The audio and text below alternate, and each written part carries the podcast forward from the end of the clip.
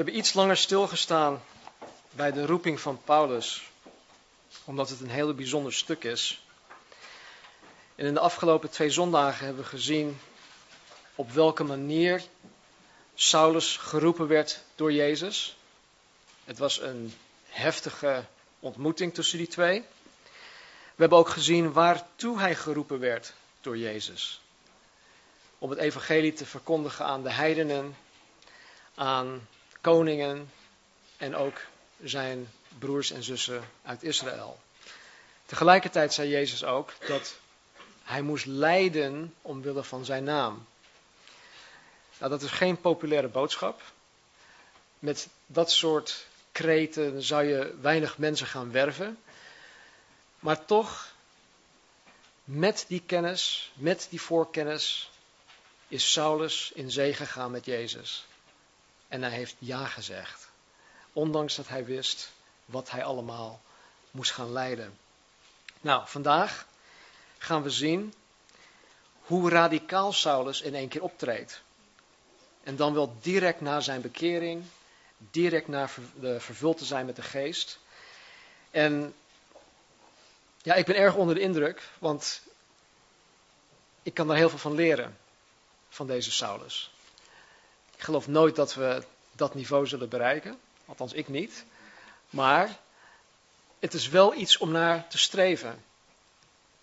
De psychologie tegenwoordig zegt nee, je moet de lat niet te hoog leggen, je moet de lat juist omlaag leggen, zodat je geen stress hebt. Want als je de lat te hoog legt, dan bereik je dat nooit en dan raak je alleen maar onder stress. Maar Jezus zegt nee, ik leg de lat juist heel hoog en ik help je om dat te kunnen bereiken. En dat is het mooie van Jezus Christus, hij helpt ons daarbij. Het is niet dat we aan ons lot overgelaten zijn. Nou, vandaag pakken we het op bij Handelingen hoofdstuk 9, vers 20. En dat zal ik nog voorlezen. Handelingen hoofdstuk 9, beginnen we bij vers 20. En hij, Saulus, predikte direct Christus in de synagoge, namelijk dat Jezus de Zoon van God is. En allen die het hoorden stonden versteld en zeiden, is dit niet degene die in Jeruzalem hen die deze naam aanriepen begon uit te roeien? En die daarom hier gekomen is om hen geboeid naar de overpriesters te brengen. Maar Saulus werd meer en meer gesterkt en hij bracht de Joden die in Damascus woonden in verwarring, door hun aan te tonen dat Jezus de Christus is. En toen er veel dagen verlopen waren, beraadslaagden de Joden om hem te doden. Maar hun samenzwering werd Saulus bekend en zij bewaakten de poorten zowel overdag als 's nachts om hem te kunnen doden. Maar de discipelen namen hem 's nachts en lieten hem door een opening in de muur neer, door hem in een grote mand te laten zakken. Toen nu Saulus in Jeruzalem gekomen was, probeerde hij zich bij de discipelen te voegen. Maar zij waren allen bevreesd voor hem, want ze geloofden niet dat hij een discipel was. Maar Barnabas nam hem onder zijn hoede, bracht hem naar de apostelen en vertelde hun hoe hij onderweg de Heere gezien had, dat Jezus tot hem gesproken had, hoe hij in Damascus vrijmoedig gesproken had in de naam van Jezus. En hij ging in Jeruzalem met hen in en uit. En hij sprak vrijmoedig in de naam van de Heer Jezus. Ook sprak en redetwistte hij met de Griekse Joden. Maar die probeerden hem te doden. Maar toen de broeders dit te weten kwamen, brachten zij hem naar Caesarea en stuurden hem vandaar naar Tarsus. De gemeente dan in heel Judea, Galilea en Samaria hadden vrede en werden opgebouwd. En ze wandelden in de vrezen des Heren en namen door de vertroosting van de Heilige Geest in aantal toe. Tot zover. Heren, we hebben dit stuk weer net gelezen en Heren, het zijn alleen maar woorden tenzij U het ons openbaart. Dus Heer, open ons verstand, open onze ogen, open ons hart. Heer, zodat we de volle lading mogen ontvangen. En Heer, als de volle lading voor de een maar één woord is, of één zin, Heer, het zij zo. Als de volle lading voor een ander 10 dingen zijn, het zij zo. Maar Heer, spreek tot ons. Dank u wel. Amen. In vers 20 staat er dat hij predikte direct, of meteen, Christus in de synagoge. En hij namelijk dat Jezus de Zoon van God is. Hier hebben we Saulus, hebben in de afgelopen 2 hoofdstukken gelezen wat voor een man dat was. Hoe hij tekeer ging tegen de gemeente. Hoe hij christenen had gedood. Dat hij christenen meegesleurd had. In de gevangenis gestopt had. En nu hebben we Saulus die net bekeerd is. Die net vervuld is met de Heilige Geest. Wat een contrast tussen die twee. En wat doet hij? Wat doet Saulus op dit moment? Hij is bekeerd, hij is vervuld met de Geest. Wat doet hij? Wat is het gevolg van zijn bekering? Wat is het gevolg van het vervuld zijn met de Heilige Geest? Hij ging meteen, net zoals de andere apostelen in Jeruzalem, vrijmoedig het evangelie verkondigen. Bekeerd, vervuld, verkondigd. Dat was de orde, dat was de volgorde. Dat gebeurde met Petrus, met Johannes, dat gebeurde ook met Stephanus, met Filippus. En dat gebeurt nu ook met Saulus. Dus ik denk dat dat ook weer een voorbeeld is voor ons die wij horen na te volgen. Het is een model. We zien dat zo gebeuren. En ik denk niet dat het heden ten dagen, het anno 2007, dat dat anders hoort te gaan. Het gaat vaak wel anders, maar volgens mij ligt dat niet aan God. Het ligt meer aan mij. Dat ik niet handel zoals God het wil. Maar goed, dat is een heel ander verhaal. Omdat er een groot aantal Joden in Damascus woonden, waren er verschillende synagogen in de stad. Er waren zo'n 10.000 Joden die daar woonden, dus er waren best wel veel synagogen. En omdat Saulus sowieso bekend stond bij deze Joden, kreeg hij de gelegenheid, hij kreeg de vrije toegang om de synagoge binnen te komen en er gewoon vrij uit te kunnen spreken. En dat deed hij dus ook. Maar wat was zijn boodschap? Deze keer was het anders. Voorheen had hij het over de wet. Voorheen had hij het over de Sabbat. En je moet dit en je mag dat niet. En je moet je aan dit houden. En allerlei moetjes en mag niet. En dat soort dingen. Maar wat was nu zijn boodschap? Hij heeft een hele andere boodschap meegekregen. Hij predikte Christus, staat hier. Hij predikte Christus. En dat is een hele andere boodschap dan van je mag dit niet en je moet dat. Nee, want in Jezus Christus is vrijheid. Dat staat ook in verschillende plaatsen in het Nieuw Testament. Dat wij, ten eerste zijn we vrijgekocht. De waarheid maakt ons vrij. Degenen die in Christus zijn, zijn inderdaad vrij. Dus het was een andere boodschap die hij bracht. Hij predikte Christus. Hij predikte ook niet wat vandaag de dag heel populair is. En dat is een positieve welvaartsboodschap. Hij kwam niet de synagoog binnen en zegt, hey listen, discover the champion in you. Ontdek de kampioen in jezelf. Dat wordt vandaag de dag heel hard geroepen. De boodschap die hij bracht was, ontdek Jezus, de enige echte kampioen. En volg hem. Hij predikte dat Jezus de Zoon van God is. De Zoon van God, Zoon van God. Nou, je ziet dat overal in het Nieuw Testament. Waarom is dat zo belangrijk? Waarom, what's the big deal, de Zoon van God? Ik ben toch ook een kind van God? Ik ben toch ook een Zoon van God, nu?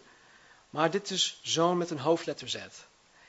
En dat betekent dat het is een titel die hij heeft gekregen. De Zoon van God is een titel. En het is een titel die exclusief bestemd is voor de Joodse Messias. De redder van het Israëlisch volk. Messias is het Hebreeuws woord voor Christus. Christus is het Grieks woord. Dus Messias, Christus, het betekent allebei de gezalfde die de mensen zullen redden van hun zonde. Nou, dat is de titel, Zoon van God. En het is exclusief bestemd voor de Messias, voor de Christus. De titel Zoon van God betekent ook dat Jezus gelijk is aan God de Vader. En dat wil zeggen dat Jezus Christus 100% God is. Hij is God. Hij is niet meer dan de Vader, maar hij is zeker niet minder dan God de Vader. Hij is gelijk aan God de Vader. Hij is God. Nou, de apostel Johannes heeft zijn evangelie geschreven. En in zijn evangelie, aan het eind, geeft hij de reden waarom hij het evangelie heeft geschreven. En in hoofdstuk 20, vers 31 of 30 en 31 staat er dit. Jezus nu heeft in de aanwezigheid van zijn discipelen nog veel andere tekenen of wonderen gedaan die niet beschreven staan in het boek. In het evangelie staan er 7 dingen genoemd die Jezus gedaan had. Hij zegt maar ja, Jezus heeft nog veel meerdere dingen gedaan die dus niet beschreven staan in dit boek. Maar deze zijn beschreven, dus deze 7 zijn beschreven, opdat u gelooft dat Jezus de Christus is, de Zoon van God. En opdat u gelooft het leven hebt in zijn naam. Dus Johannes geeft de reden aan waarom hij het geschreven heeft. Hij heeft het geschreven zodat wij komen te weten, zodat wij komen te geloven dat Jezus inderdaad is wie hij beweert te zijn. De Zoon van God, de Christus, de Messias. God zelf.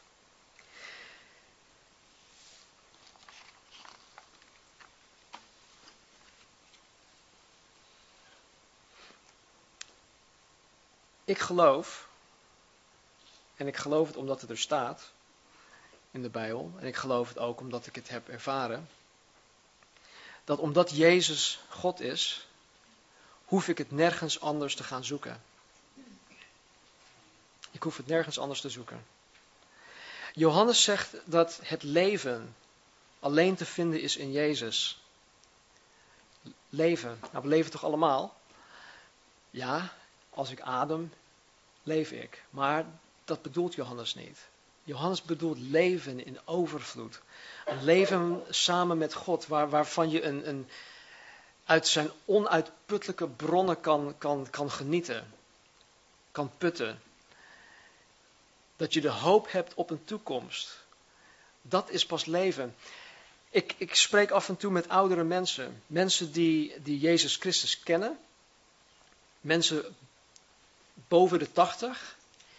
En die hebben het alleen maar over de toekomst. Oh, ik ben zo blij. Ik wil dit nog voor de Heer doen. Ik wil dat nog voor de Heer doen.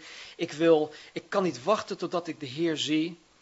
Ja, ik ben aan het eind van mijn leven, maar mocht de Heer mij genade schenken dat ik nog een paar jaartjes heb, dan kan ik dit nog voor hem doen. Ze kijken altijd naar de toekomst toe. Ik ken ook mensen, oude mensen, die de Heer niet kennen. En het enige waar ze het met mij over hebben, is het verleden. Weet je nog? En dan hebben ze het over dingen die 30, 40 jaar geleden gebeurd zijn. En dat is zo triest als je alleen maar terug kan kijken naar iets dat ooit mooi was geweest. Maar het leven met Christus, dat is leven in overvloed. En je kan blijven vooruitkijken. We hebben altijd een mooi vooruitzicht met Jezus. Dus mocht je vanmorgen Jezus niet kennen, zie je je leven alleen maar als een bestaan. Je staat op, je gaat naar je werk, je werkt, je komt thuis, je gaat naar bed, je staat op. Voor velen is dat zo. Ze hebben niks om op vooruit te kijken. Mocht dat jouw bestaan zijn, zoek het bij hem. Zoek het bij Jezus. Vraag Jezus om jou daarin te leiden. Vraag het om jou te openbaren. Misschien heb je geen flauw idee waar ik het over heb. Dan zeg je van, joh, het klinkt allemaal wel mooi, maar hoe doe ik dat? Vraag het. Vraag het vanmorgen zelfs. Het feit dat Jezus God is, wordt op alle fronten aangevallen. De secten, zoals de Jehovah-getuigen, de mormonen, de apostolische gemeenschap, die zeggen allemaal dat Jezus Christus iets anders is. Dat hij de broer is van een engel, dat hij een schepsel is, dat hij een God is. Maar ze geloven dus niet dat hij God is, terwijl het hier duidelijk staat in de Bijbel. En wij kunnen dat onderbouwen met het woord. Er zijn zelfs liberale kerken, die zich ook christen noemen, die niet meer in de goddelijkheid van Jezus Christus geloven. En dat is triest. Als zelfs de christelijke kerken niet meer in de goddelijkheid van Jezus Christus geloven. Dus het wordt op alle fronten wordt het aangevallen. Dus het is voor ons is het superbelangrijk dat wij dit zelf van harte geloven. maar dat wij het ook vanuit de Bijbel kunnen onderleggen. Dat wij het kunnen onderbouwen. Want op het moment dat je in gesprek raakt met iemand die dit niet gelooft, dan zullen ze het van alle kanten aanvallen. En sommigen doen dat uit onwetendheid en dat is prima, maar we moeten hun wel het antwoord kunnen bieden.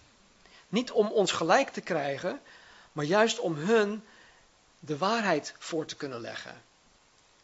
Want het gaat uiteindelijk om de eeuwigheid, het gaat om hun ziel, waar zij uiteindelijk zullen komen. Dus het is zaak om het goed te kunnen onderbouwen. En daarom is deze Bijbelstudie die we hier hebben, maar ook die we straks zullen krijgen, en Bijbelstudie van jezelf, dat is zo belangrijk. Want dit is hetgene waarmee wij de strijd in kunnen gaan. Vers 21. Dat is maar 1 vers, hè, tot nu toe. Nee, maar we gaan er sneller doorheen. En allen die het hoorden, dus allen die Saulus hoorden preken dat Jezus de Zoon van God is. Allen die dat hoorden stonden versteld en ze zeiden, is dit niet degene die in Jeruzalem hen die deze naam aanriepen begon uit te roeien? En die daarom hier naar Damascus is gekomen om hen geboeid naar de overpriesters te brengen. Maar Saulus werd meer en meer gesterkt en hij bracht de Joden die in Damascus woonden in verwarring door aan te tonen dat Jezus de Christus is. Deze verbazing van die mensen en misschien ook enige negatieve reacties naar Saulus toe, deed hem niets. Hij werd er niet door ontmoedigd. Hij schrok er niet van terug en hij deinsde niet terug van, dit is eng. Nee, er staat dat hij steeds meer gesterkt werd. En hij bracht de Joden in Damascus in verwarring. Dus hij werd steeds krachtiger en hij werd steeds duidelijker in zijn spreken.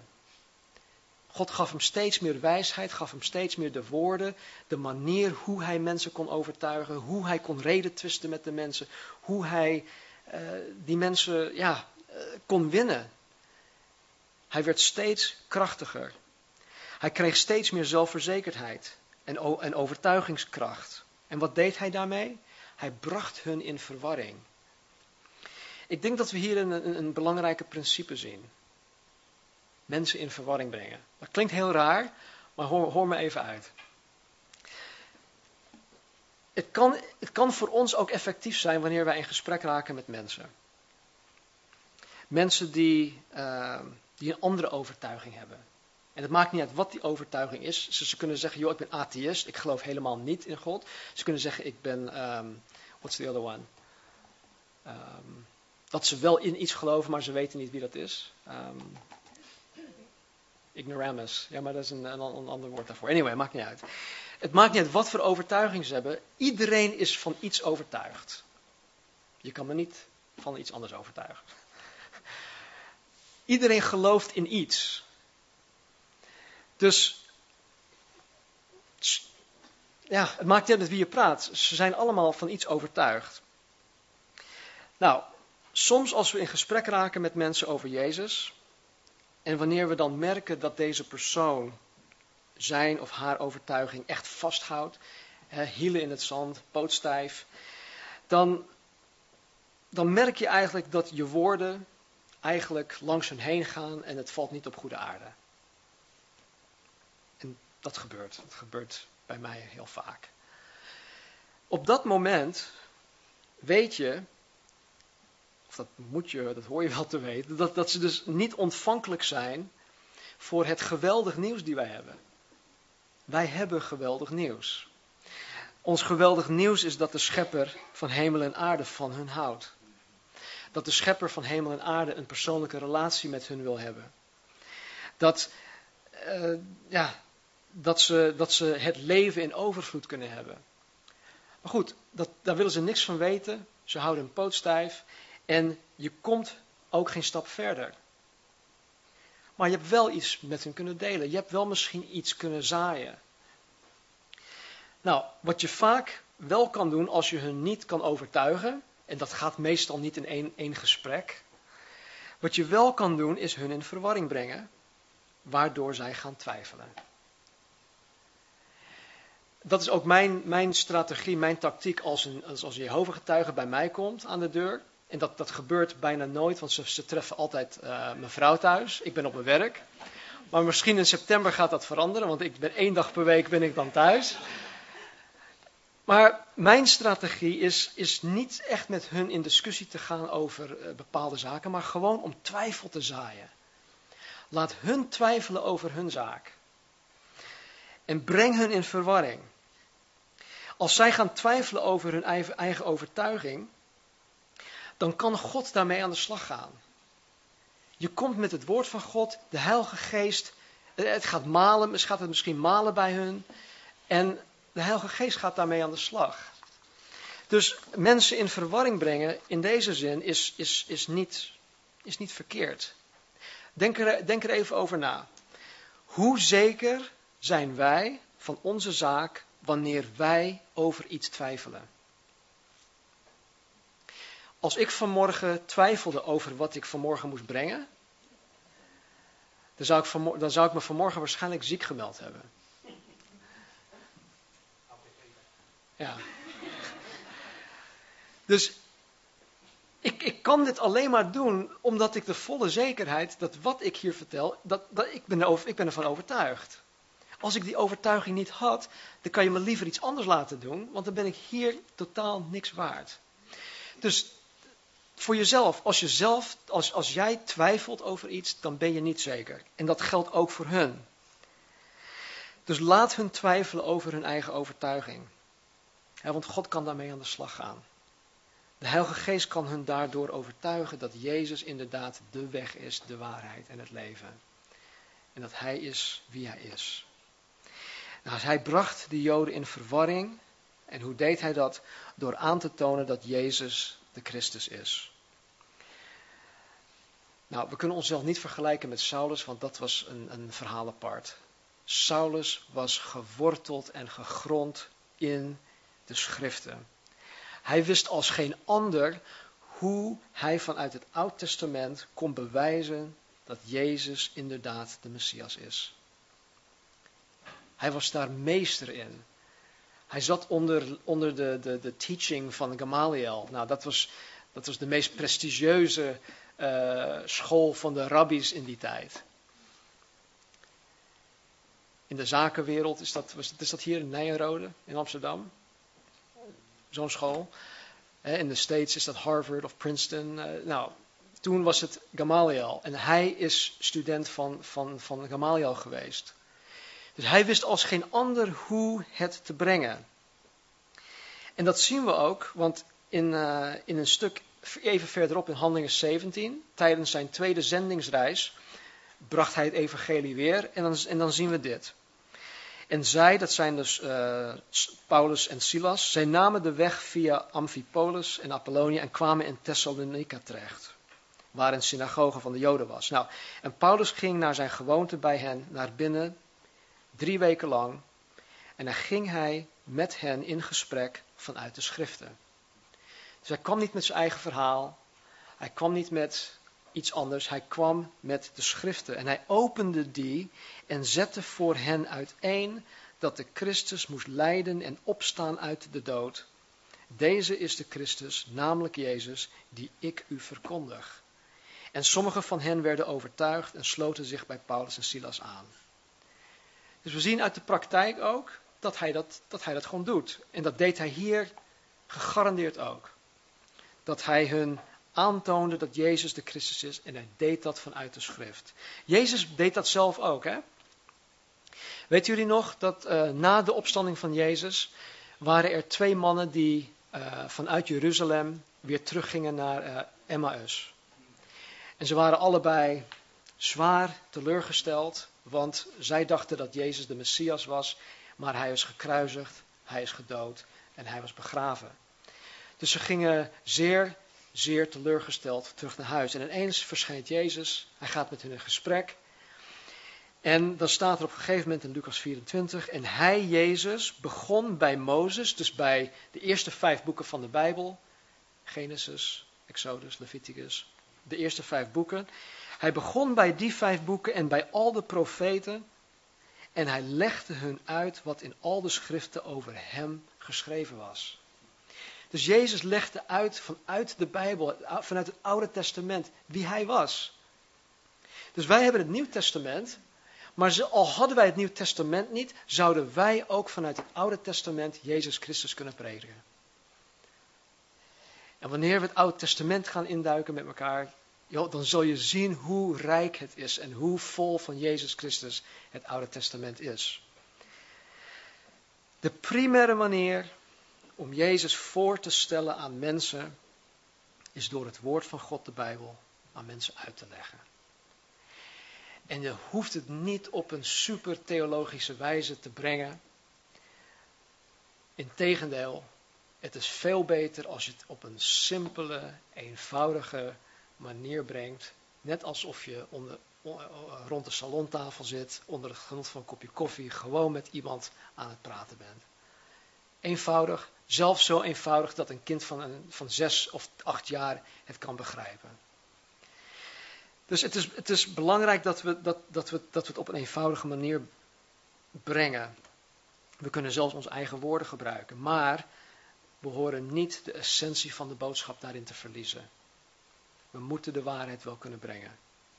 Nou, om dit te kunnen doen, is Kolossenzen 3 vers 16 essentieel. Kolossenzen 3:16. Laat het woord van Christus in rijke mate in u wonen. Oh man. Laat het woord van Christus rijkelijk in u wonen. Dus willen wij effectief zijn in onze gesprekken met mensen die Jezus nog niet kennen, dan is het zaak om het woord van God ons eigen te maken. En soms is het net zoals die blinde man. Ik weet alleen dat ik blind was, maar nu kan ik zien. Soms is dat alleen al voldoende. Maar soms moeten we het kunnen onderbouwen. Moeten we het kunnen verdedigen. Nou, ik zeg dit met heel veel overtuiging. Maar tegelijkertijd zeg ik ook dat indien je nog niet zo ver bent. Indien je jezelf ziet en van, oh joh, maar het woord van Christus woont niet rijkelijk in mij. Ik weet nog maar zo weinig. Ik onthoud Bijbelteksten niet. Ik kan dat helemaal niet. Als je nog niet zo ver bent, dan moet je... Ja, je moet de gesprekken zeker niet vermijden. Ga in gesprek met mensen. Hè, want iedereen kan zeggen, ja, ik was blind, maar nu kan ik zien. En kijken waar het schip strandt. Dat kan iedereen. Maar bekwaam je daarin, bekwaam je in het woord. Want God wil je zelfs in deze fase al gebruiken om zijn spreekbuis te zijn. Weet je, het mooie van het begin van Calvary Chapel. In de jaren 70 was er een hele sociale ophef in de maatschappij in de States, in Zuid-Californië. De hippie-tijd ontstond. De flower children, peace, drugs, sex, drugs, rock and roll en... Nou, heel veel van die gasten die kwamen dan tot geloof.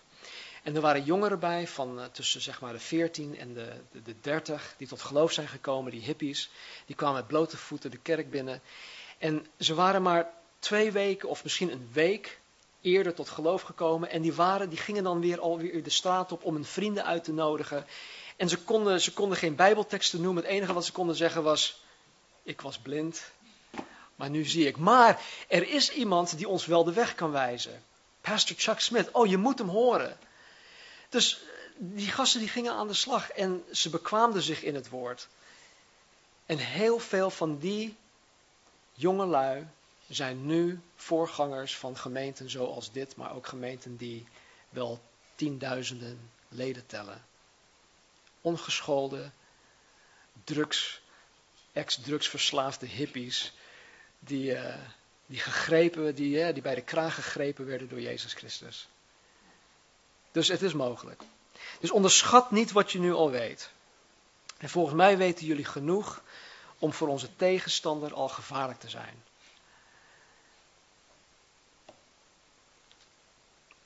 Maar weet ook dat wij in dit leven ook nooit uitgeleerd zullen zijn.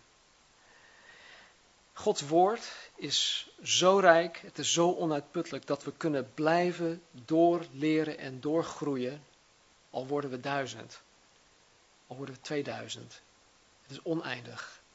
We kunnen door blijven gaan. Vers 23. En toen er veel dagen verlopen waren, beraadslaagden de Joden om hem te doden. Maar hun samenzwering werd Saulus bekend. En ze bewaakten de poorten zowel overdag als 's nachts om hem te kunnen doden. Maar de discipelen namen hem 's nachts en lieten hem door een opening in de muur neer, door hem in een grote mand te laten zakken. Nou, vorige week zagen wij dat Jezus tegen hem zei, of over hem zei, hoeveel hij moest gaan lijden omwille van de naam van Jezus. Nou, dit is al het begin. Hij wordt al met het leven bedreigd. Tot meerdere malen toe zelfs. Vers 26. Toen nu Saulus in Jeruzalem gekomen was, probeerde hij zich bij de discipelen te voegen, maar zij waren allen bevreesd voor hem, want zij geloofden niet dat hij een discipel was. Nou, even een kanttekening.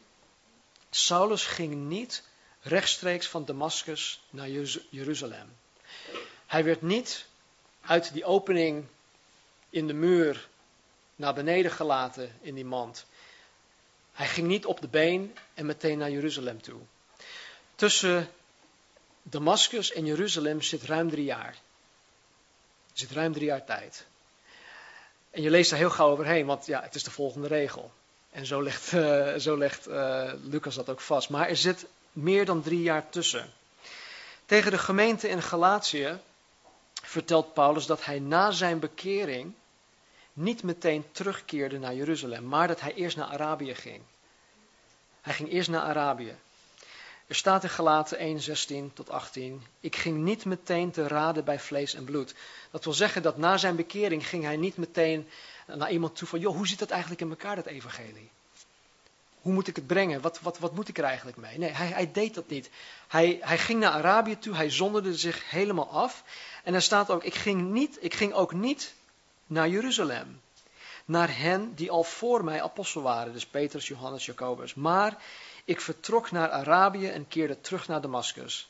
Daarna, 3 jaar later, ging ik weer naar Jeruzalem om Petrus te bezoeken. En ik bleef 15 dagen bij hem. Nou, volgens traditie is Paulus naar de berg Sinaï gegaan, waar God de wet ook gaf aan Mozes. En hij heeft daar 3 jaar lang, heeft hij zichzelf afgezonderd. En hij heeft daar het evangelie van Jezus zelf gekregen. En hoe dat is gebeurd weten we niet, maar goed, hij heeft het wel gedaan. En dat geeft hij dus ook aan de gemeente in Galatië. Dat vind ik ook weer zo mooi. Het staat niet in dit gedeelte, maar het staat wel in de brief naar de Galaten toe. Dus we zien hoe de Bijbel zichzelf aanvult. En wat Chuck Smith ook zegt, de beste manier om de Bijbel te interpreteren is door de Bijbel zichzelf te laten interpreteren. Ik had het nooit geweten dat er 3 jaar tussen zat, als ik niet wist van Galaten hoofdstuk 1 vers 16. Dus het is, ja, misschien zeg je wel, nou, big deal, 3 jaar, wat maakt mij er nou uit? Dat kan, maar het is wel iets om te laten zien dat de Bijbel dat het zichzelf heel goed aanvult en dat het zichzelf ook uitlegt. Oké. Ondertussen, in die 3 jaar tijd dus, want nu is het veel, it makes more sense, hoe zeg je dat? Nou, ja, oké, het maakt het volgende gedeelte duidelijker als er inderdaad 3 jaar tussen zit. En want ondertussen was er weer een gemeente opgebouwd in Jeruzalem. En vele van deze mensen die in hoofdstuk 8... uit Jeruzalem vluchten, vanwege Saulus, die hun met de dood bedreigde, die gingen allemaal weg. Nou, ondertussen was Paulus bekeerd, hij was weggegaan. Die mensen kwamen allemaal weer terug. Er is een gemeente ontstaan. En nu zijn deze mensen hier, die dus die zeggen van, ja, ik geloof niet dat Saulus een discipel is. Want weet je nog, 3 jaar geleden had hij dit en dat gedaan. Om die reden zijn we dus weggevlucht. Dus waarom zou ik nou geloven, of nu geloven, dat Saulus een discipel is? Dus ik kan me goed voorstellen dat deze nog steeds veel van die pijnlijke herinneringen met zich meedroegen. Herinneringen van de vervolging die door Saulus georganiseerd werd. En ja, ik kan me ook voorstellen dat een aantal van deze mensen hun man of vrouw of broer of zus of tante of oom hadden verloren wegens Paulus. En dachten zij dus, ja, misschien doet hij zich wel voor als een discipel, maar wij geloven er niks van. Vers 26, maar Barnabas nam hem onder zijn hoede, bracht hem naar de apostelen en vertelde hun hoe hij onderweg de Heere gezien had. Dat hij tot hem gesproken had en hoe hij in Damascus vrijmoedig gesproken had in de naam van Jezus. Nou, deze Barnabas kwamen wij aan het eind van hoofdstuk 4 tegen toen hij een akker had verkocht en de opbrengsten had gegeven aan de apostelen. Hij heette van geboorte af Jozef, maar de apostelen noemden hem Barnabas en dat betekent zoon van bemoediging of zoon van vertroosting. En hier zien wij dat hij, Barnabas, Saulus onder zijn hoede neemt. En dat hij hem aan de apostelen voorstelt als een ware discipel van Jezus. De Barnabas had een goede reputatie in de gemeente. Dus ze namen dat van hem wel aan. Barnabas had de gave om mensen bij elkaar te brengen. Dat zien we hier en dat zien we verderop ook. Hij had echt een gave om mensen bij elkaar te brengen. Hij was een vredestichter. Je zou hem bijna Mr. Nokia kunnen noemen. Hè? Connecting people. En hij was zo'n persoon. Hij was zo'n persoonlijkheid. Dat was zijn karakter. En wat heeft de gemeente van vandaag Barnabassen nodig? Wat hebben wij Barnabassen nodig? Mensen die weten hoe vrede te stichten. Mensen die weten hoe andere mensen bij elkaar te brengen. Nou, waarom zeg ik dit? Is er ruzie hier? Onder elkaar? Nee. Maar ik spreek nu even over de gemeente in het geheel. Gemeenten onderling. Maar goed, we zijn nu nog klein. We zijn allemaal enthousiast.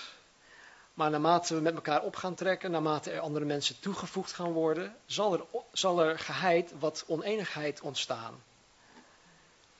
En daarom zeg ik dat wij Barnabassen nodig hebben. Want vaak ontstaan er in de gemeente situaties onder mensen waar de een de ander niet ziet zitten en vice versa. En een Barnabas zou dat niet zo kunnen laten. Hij of zij, want het kan ook een vrouwelijke Barnabas zijn, hij of zij zal er alles aan doen om het beeld van de ander, van beide partijen, te doen veranderen. Een soort matchmaker, maar dan niet in de zin van de liefde. Wel de christelijke liefde. Nou, in dit soort situaties is onbegrip bijna altijd de boosdoener. Onbegrip voor elkaar.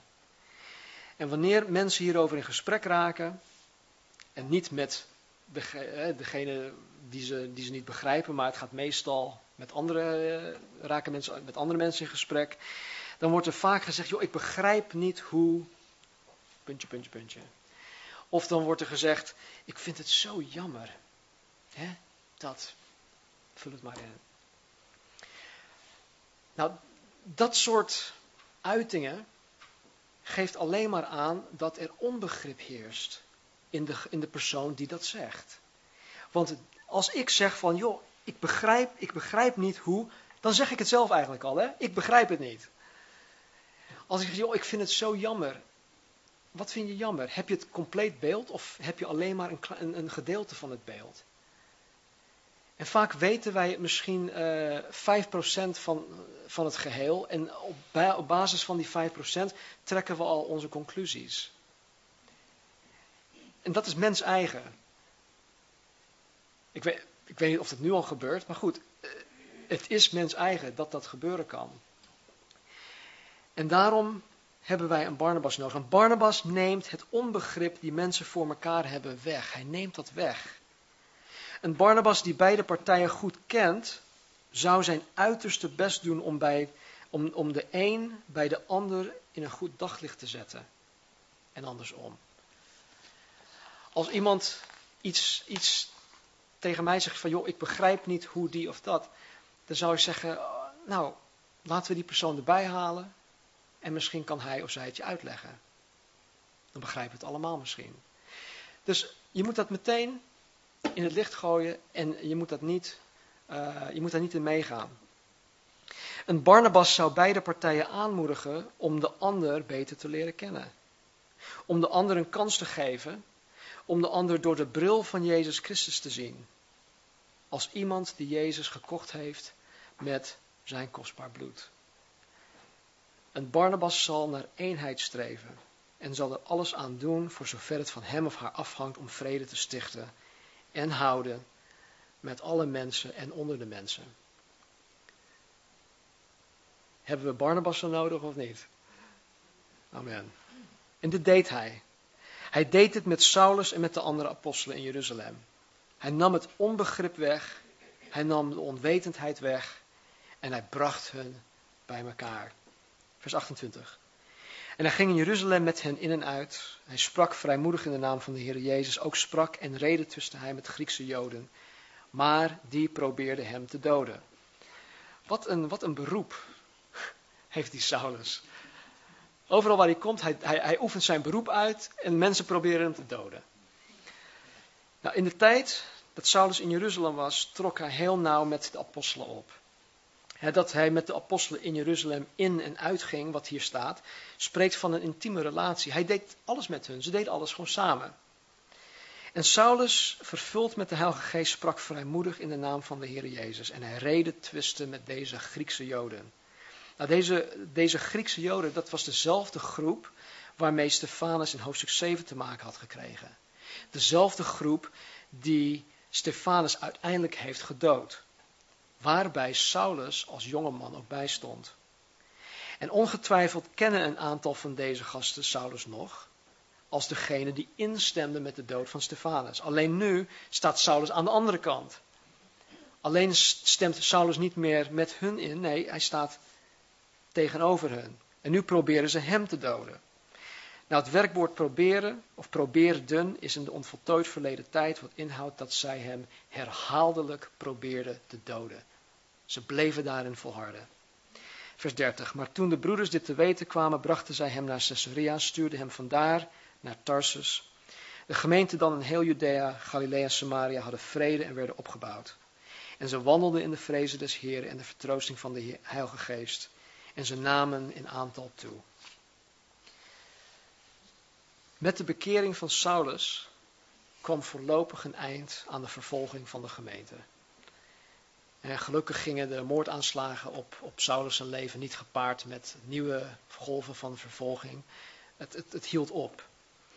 En dus de gemeente had vrede.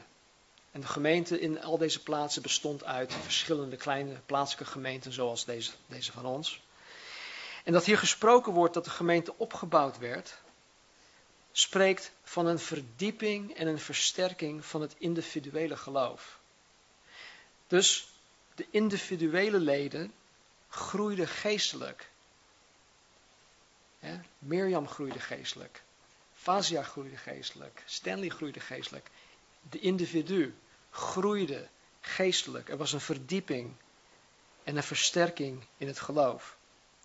En het gevolg daarvan was dat zij ook in aantal groeiden. Wanneer wij als individu groeien, groeien wij collectief, zullen we ook in aantal groeien. Ik heb het al meerdere malen gezegd, gezonde schapen verwekken schapen. Het is nu al een beetje te laat, maar aanstaande februari, maart, kijk maar in de weilanden, zie je allemaal van die kleine lammeren rondspringen. Dat is een teken van gezonde schapen. En wij worden in de Bijbel ook schapen genoemd. Ik zal daar ooit misschien een studie over geven. Het is wel leuk om te horen waarom wij schapen genoemd worden. Nou, we hebben een fantastisch voorbeeld in de apostel Paulus. Een voorbeeld van de genade van God. Hier zien we Saulus die jarenlang tegen Jezus schopte. Hij schopte jarenlang tegen Jezus. Saulus die de gemeente veel schade heeft gedaan. Die verantwoordelijk was voor de dood van christenen. Die Jezus zelf had vervolgd. Hij was jarenlang de aartsvijand van de gemeente. En nu zien we hem na zijn ontmoeting met Jezus. Na zijn bekering. Nadat hij vervuld werd met de Heilige Geest. En we zien hem het evangelie verkondigen. Ik heb hier ter afsluiting een aantal vragen. En dit zijn vragen over Paulus. Maar ik wil dat wanneer de vragen gesteld zullen worden, dat je jezelf de vraag stelt. Is hij, Paulus, dezelfde of is hij veranderd? Na zijn ontmoeting met Jezus, na zijn bekering. Dus dan stel ik mezelf de vraag, ben ik dezelfde? Of ben ik veranderd? Indien Saulus veranderd is, wat heeft hem veranderd? Ik kan mezelf niet veranderen. Elk jaar met goede voornemens. Het lukt voor geen meter. Al zijn het hele kleine dingetjes. Ik kan mezelf niet veranderen. Maar vrienden die ik vanaf begin jaren 80 al ken, die zeggen, Stan, wat ben jij veranderd? Hoe is het mogelijk? Ik was zo'n akelig, vreselijk mens. Af en toe komt dat nog steeds naar boven, maar joh, ik ben veranderd. En ik kan zeggen dat ik veranderd ben. Maar niet omdat ik mezelf veranderd heb. Jezus heeft mij veranderd. Indien hij veranderd is, wat heeft hem veranderd? Aan wat kunnen wij zien dat hij veranderd is? Aan wat kunnen wij zien dat wij veranderd zijn? Wat deed hij anders nadat hij veranderd was? Is deze verandering blijvend? Of is het net als zo'n goed voornemen die ik elk jaar op 1 januari weer uitspreek? Wat waren de gevolgen voor de gemeente door deze veranderingen? Nou, dat is een goeie. Wat voor een impact heeft de apostel Paulus niet gehad op de gemeente? En vandaag de dag nog steeds. Stel je voor dat Paulus niet tot bekering was gekomen. Hij heeft mijn leven zo verrijkt. Niet hij zelf, maar God door hem heen. Dus wat waren de gevolgen voor de gemeente door deze verandering? En wat zijn de gevolgen van de verandering in mijn leven voor de gemeente? We waren afgelopen vrijdag aan het eten met Bert en Thea. En met mensen. En Bert die zei, we hadden het over ergens in de 80er jaren. Toen was Bert en Thea, die waren al tot geloof gekomen. En ik nog niet. En ik wilde er helemaal niks van weten. Dat hele kerkgebeuren en dat Jezus gedoe. En nou, dat was allemaal onzin voor mij. En nou, ik wilde echt helemaal niks van weten. En ik had absoluut geen meerwaarde voor de gemeente toen. Nu heeft Jezus Christus mijn leven genomen. Hij heeft mij in een veranderingsproces gebracht. Ik verander nog steeds van dag tot dag naar het evenbeeld van hem. En nu, door zijn genade, kan hij mijn leven gebruiken om iets voor de gemeente te kunnen betekenen. Dat is nog hartstikke gaaf. Ik word daar stil van. Als ik daarover nadenk, dan word ik daar gewoon stil van. Het is echt zo mooi. Wat waren de gevolgen voor de maatschappij door deze veranderingen? Wat voor impact heeft Paulus gehad op de maatschappij? Wat voor impact heeft hij nog steeds op de maatschappij? Wij zijn de gemeente. Wij zijn licht en zout. Wij gaan dagelijks de wereld in. Wij gaan dagelijks de maatschappij in. Wij kunnen een impact hebben op de mensen om ons heen. Wij kunnen zijn liefde, zijn genade uitdragen. Wij kunnen een impact hebben. Wat zijn de eeuwige gevolgen door deze veranderingen? En dat is, daar draait alles om. Wat zijn de eeuwige gevolgen door de veranderingen van Paulus? En wat zijn de eeuwige gevolgen door de veranderingen in mijn leven? De eeuwige gevolgen van de mensen om me heen. Mensen die nog niet geloven. Wij kunnen een schakel zijn in het leven van een mens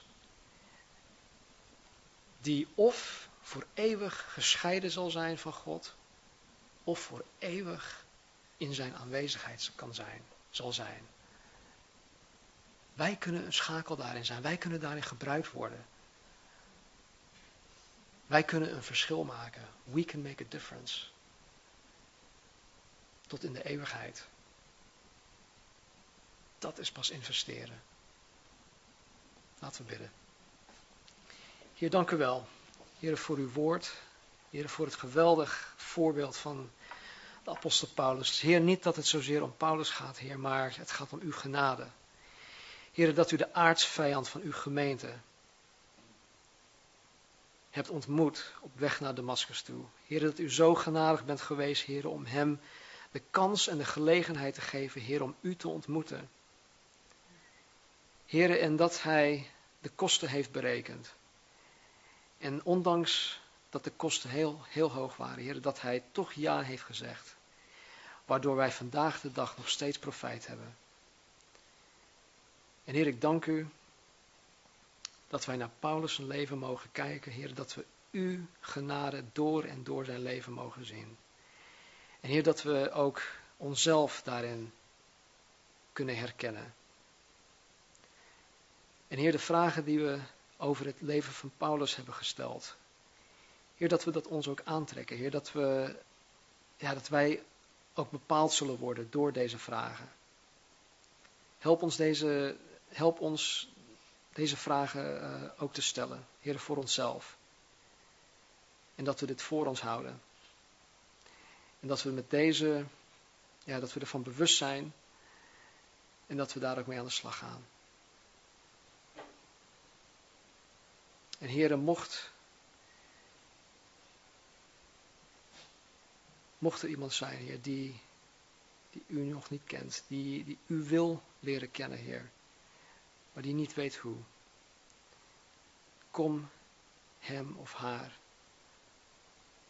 jong of oud, tegemoet, Heer, zoals u Paulus ook tegemoet bent gekomen. Kom deze persoon of deze personen tegemoet. Heer, want u bent een liefdevolle God. En u wil niets anders, Heer, dan alleen het goede voor deze mensen, voor ons, uw kinderen. En ik dank u, Heer. Zegen in ieder, ook deze zondag.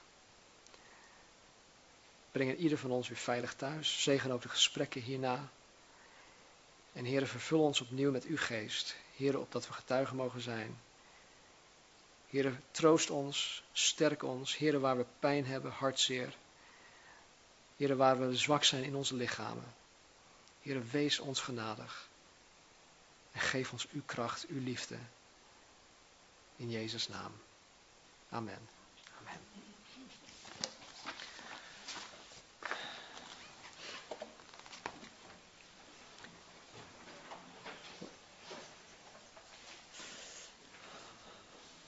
Laten we gaan staan voor de zegen van de Heer.